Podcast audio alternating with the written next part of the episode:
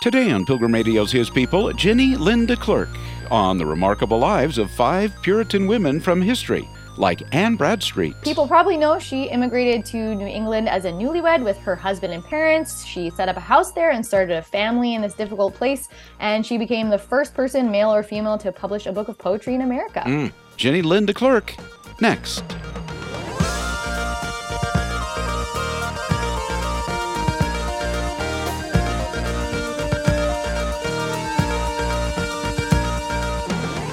The writings of the Puritans have seen a resurgence in recent times, but Puritan women have perhaps been overlooked or even misunderstood. Crossway Books editor and author Dr. Jenny-Lyn de Klerk is trying to remedy that with her new book, Five Puritan Women Portraits of Faith and Love.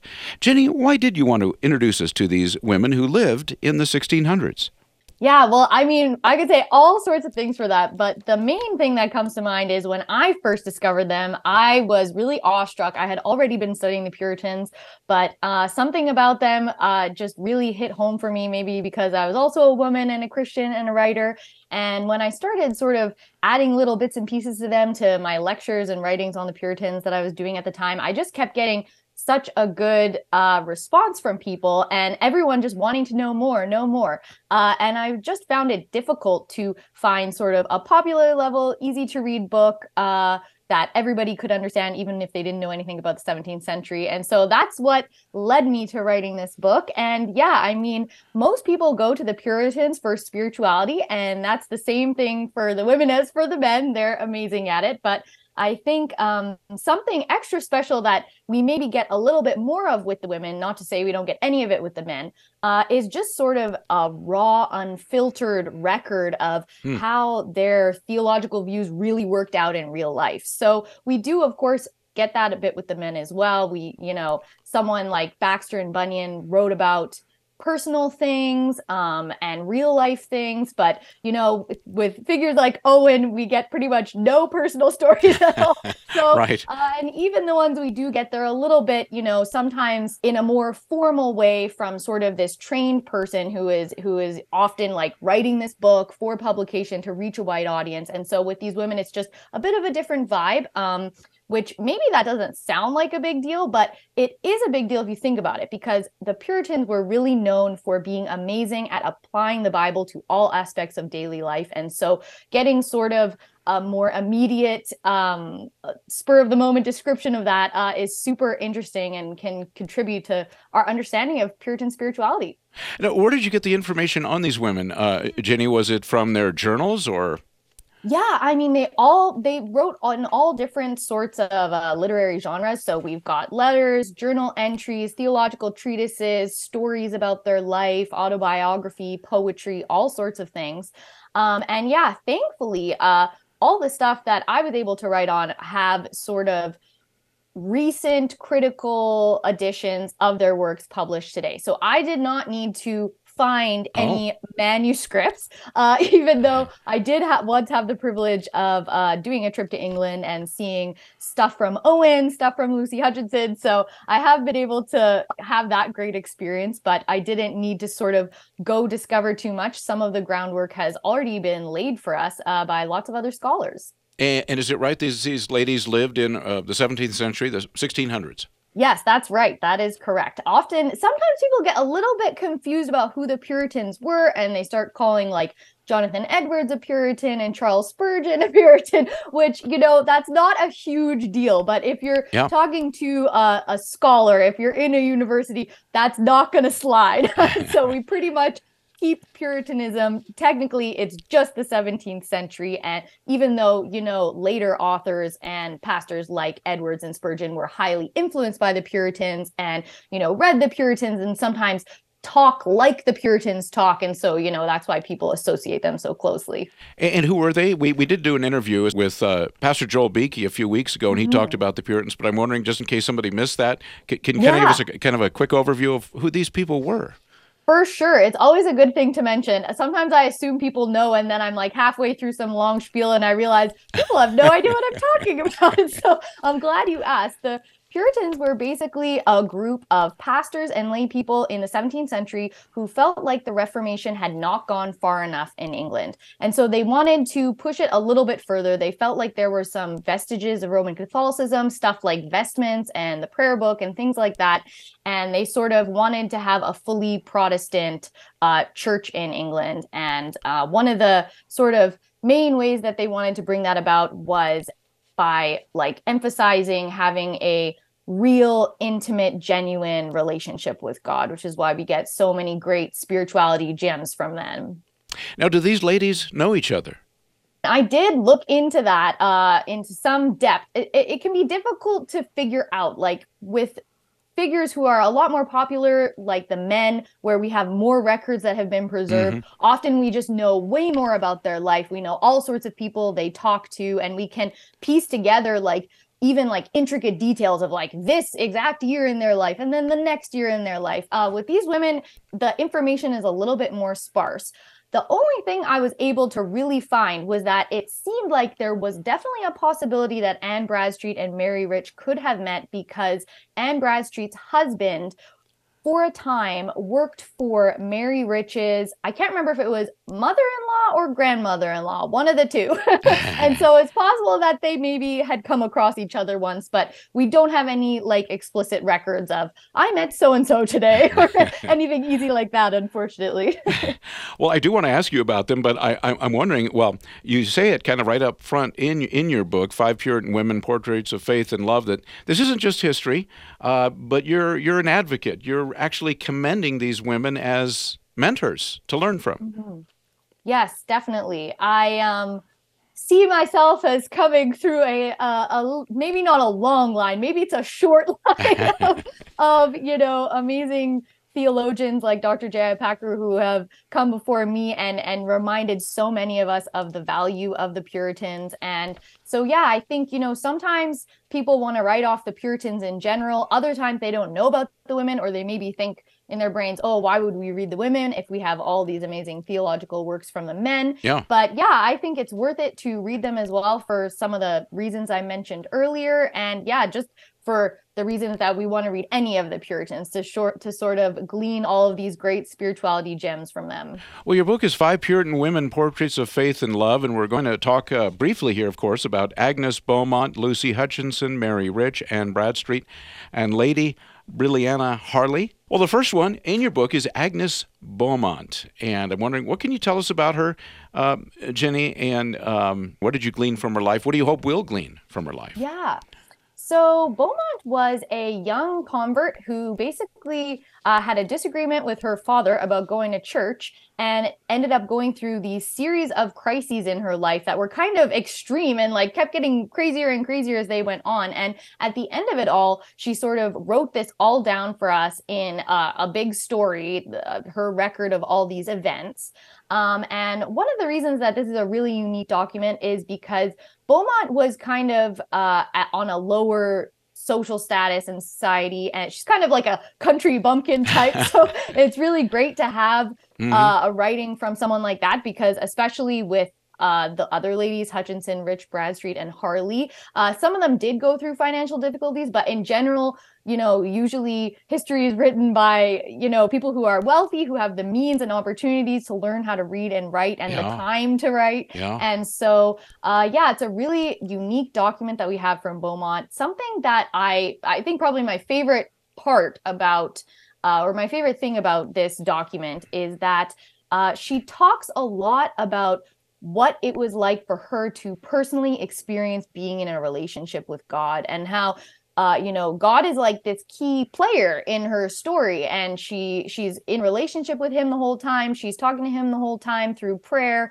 listening to him the whole time through reading his word and remembering you know the scripture passages that she's memorized.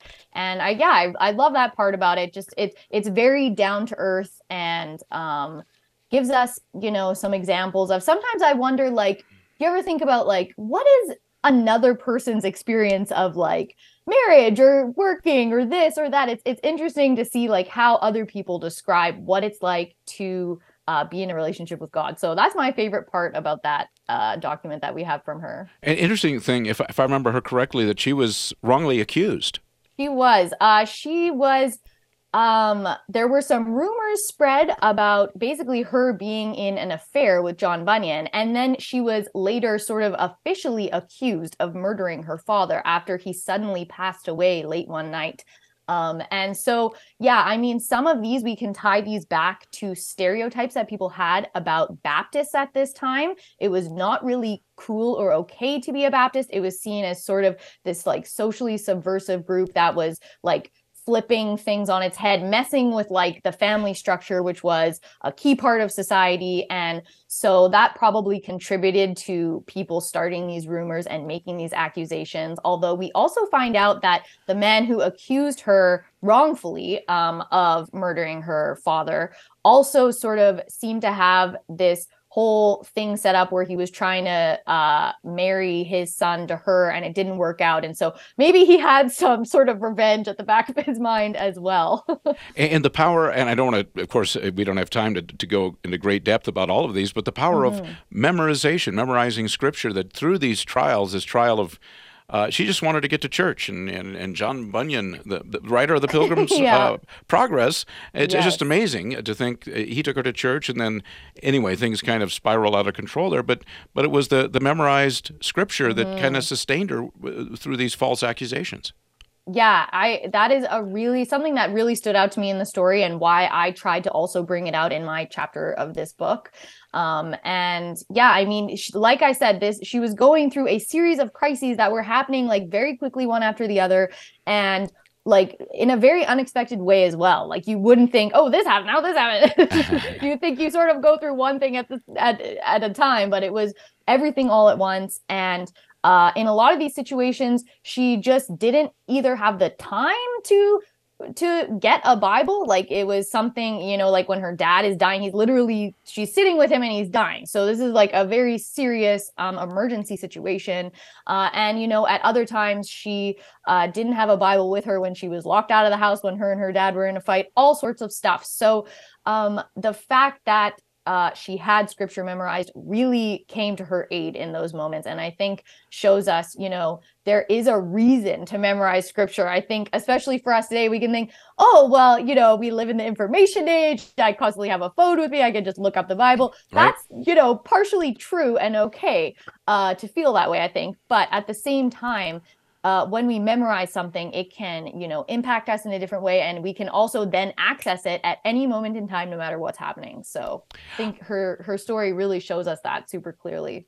Well, the next one uh, in your book, Five Puritan Women Portraits of Faith and Love, is Lucy Hutchinson, and uh, she was well, she had the distinction of being the only a woman to have written a theological treatise from that particular era. Is that right? Yes, that's what we think. Maybe who knows there maybe something else will be discovered or some other scholars will, you know, say, "Oh, y'all have forgotten about this." But all of the Lucy Hutchinson scholars of the world, which are not many, have, you know, sort of collaborated on that and said it seems like this is the only systematic theology we have from women at the time, which sort of isn't surprising in a sense. Women were not allowed to go to university and so they weren't really you know, writing big hefty books about stuff like systematic theology. Um, but yeah, that's one amazing, uh, amazing fact about her life. And I think what what makes that even cooler is why she wrote it. She actually wrote it for her daughter Barbara in sort of an attempt to make sure that Barbara stuck to the faith and love of the church as she was sort of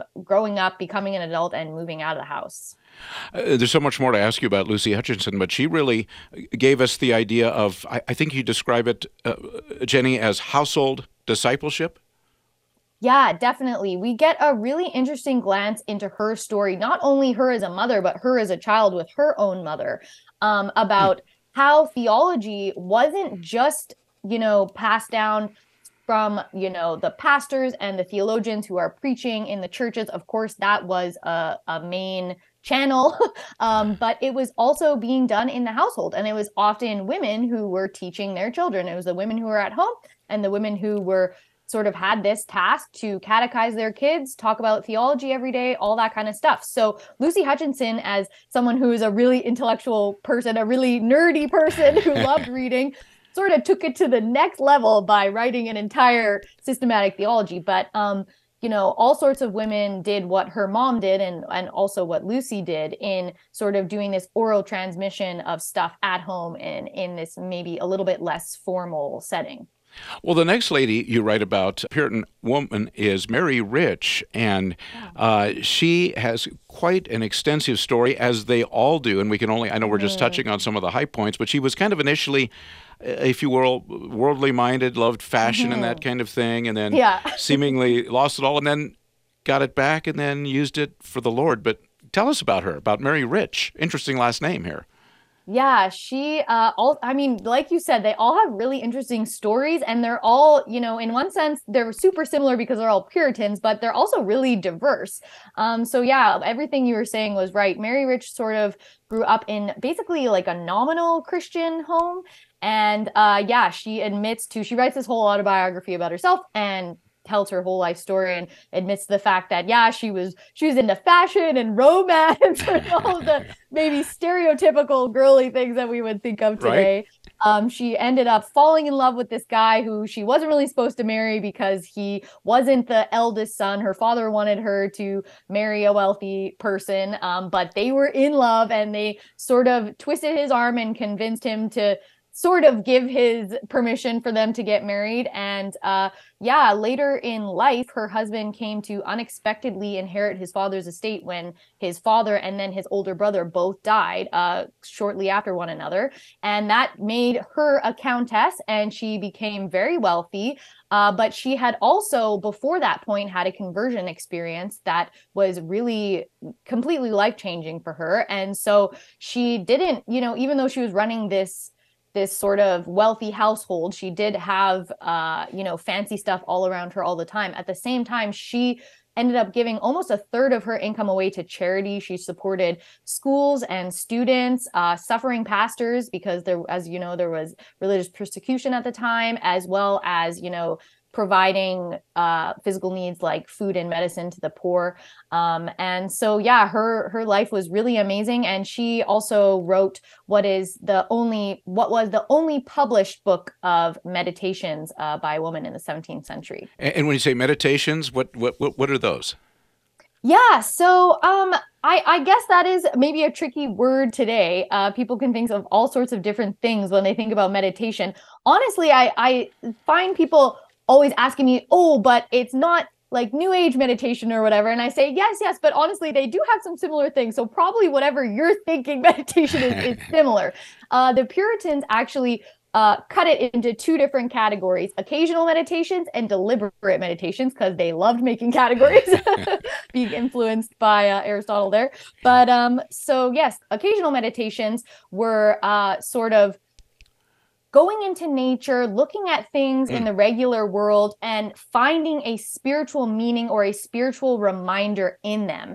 Deliberate meditations were sitting down with the Bible, finding some passage or verse or word in the Bible or something like that, and trying to get squeeze everything you could out of it. And, uh, you know, really, it was a time of focusing your mind taking you away from sort of other distractions of life and just having this really deliberate time where you're thinking about God, thinking about the Bible, thinking about your life and sort of resolving to to use all of life as a means of devoting yourself to God.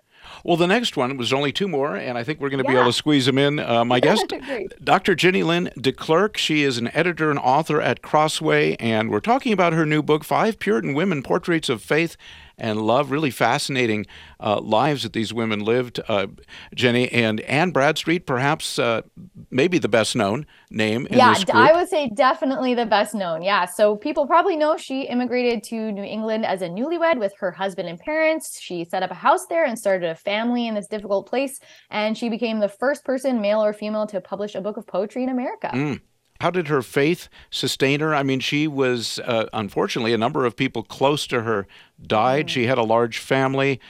Her house burned down. I mean, there were some tragic circumstances around her, and yet her trust in God uh, shone through all of that. Yeah, I think her story is a really good example of this sort of Puritan emphasis on having a deep, genuine, honest relationship with God. I think what got her through all these things was that she she knew God, she knew that God knew her and she loved God and she knew that he loved her. And so um that I think just grounded her through all of these trials and you know allowed her to to properly process all of the natural emotions that arise when you go through some traumatic event. I think sometimes today um you know Christians can accidentally get in the rut of thinking, "Oh, I can't express like my anger to God or my fear or if I'm having doubts, maybe I'm having doubts about God's existence or is God good? How could he be good if he let my house burn down and my grandchildren die and all these sorts of other things? And uh, Bradstreet is not afraid to express those things to God and then uh, remind herself that God has an answer for all of those things that she is going through. Um, and so I think that that honest, genuine relationship with Him is is what got her through. And her poetry, she even in her in, in one poem or two, she described. Uh, she, I, I, it sounds like as the house was burning down. She she wrote the, the her house burning poem. She wrote it after sort of some of the chaos had happened. Obviously, you're like running out of the house trying not to die. Uh, but uh, yeah, it seemed like it was maybe written on a scrap of paper shortly after that all happened. So yeah, these were again um, a lot of these documents in this book uh, are giving us super raw, unfiltered records of how did these women who were really close with God, who really valued their faith, react in the moment and then like they're kind of immediately writing it down. Sometimes with some reflection in the past, but other times like more happening right after or right as things are going on. Well, the final lady, and uh, thank you for giving us a, a, quick snapshot, really, of each of these, uh, Jenny, and that is Lady yeah. Brilliana Harley.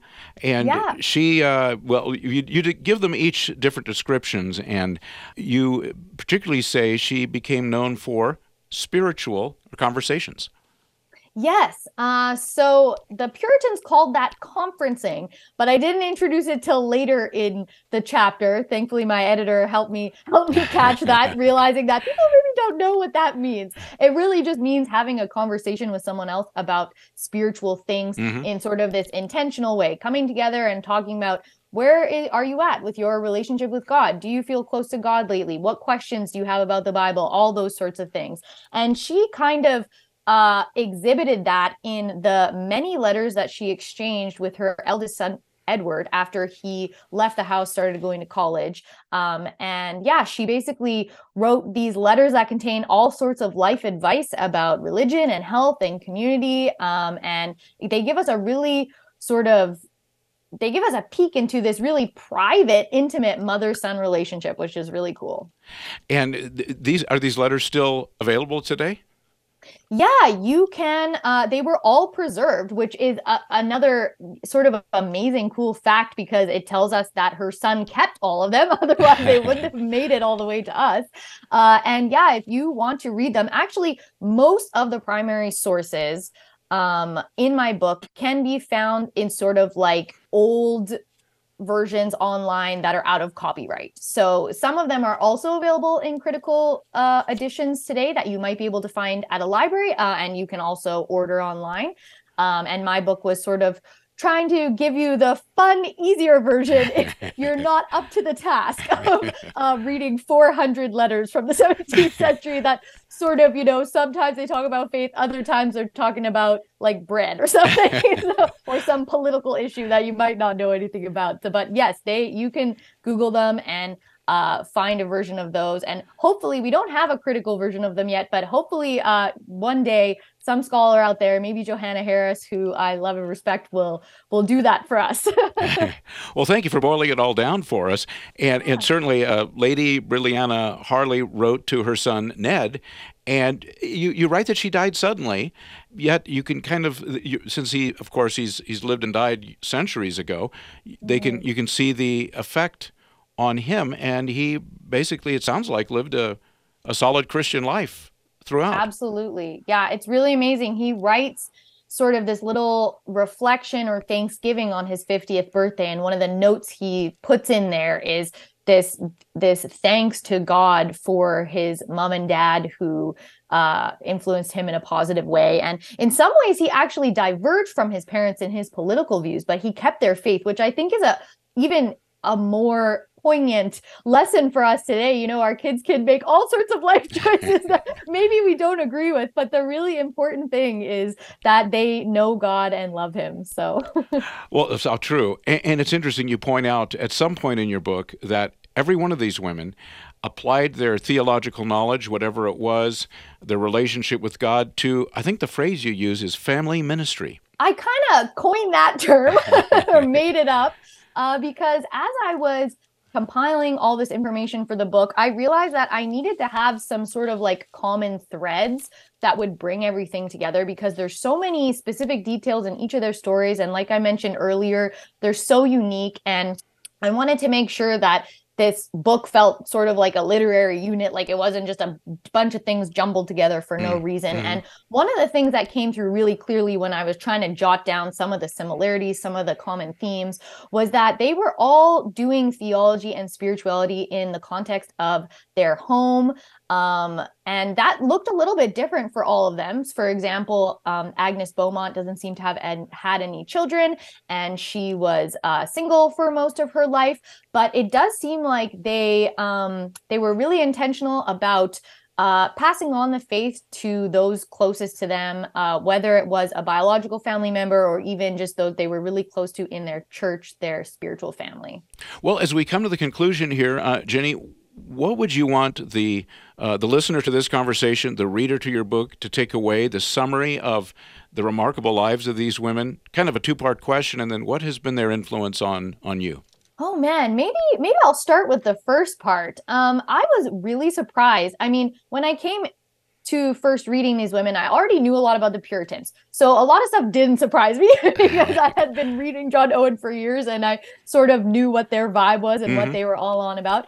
But something that did surprise me was um, just how sort of confident and strong and not uh, sort of passive or overly like they just weren't doormats. Mm. I have my whole life struggled with confidence. Um, that partly just being like a personality thing. I'm just a quiet person, mm-hmm. but I think also in in my life, I always had Christian leaders who sort of emphasized, you know, being quiet and submissive and all those sorts of things. And not that there's anything wrong with that. We have all, course, all Christians want to be humble, and that's definitely a virtue. Yeah. But I was surprised and really encouraged and inspired by these women to sort of see, like, yes, we should be humble and we should also be confident in other ways um, and strong in other ways. And those are, you know, not just virtues that are sort of just relegated to men. Women get them too. And so right. that was uh, really influential for me on a personal level.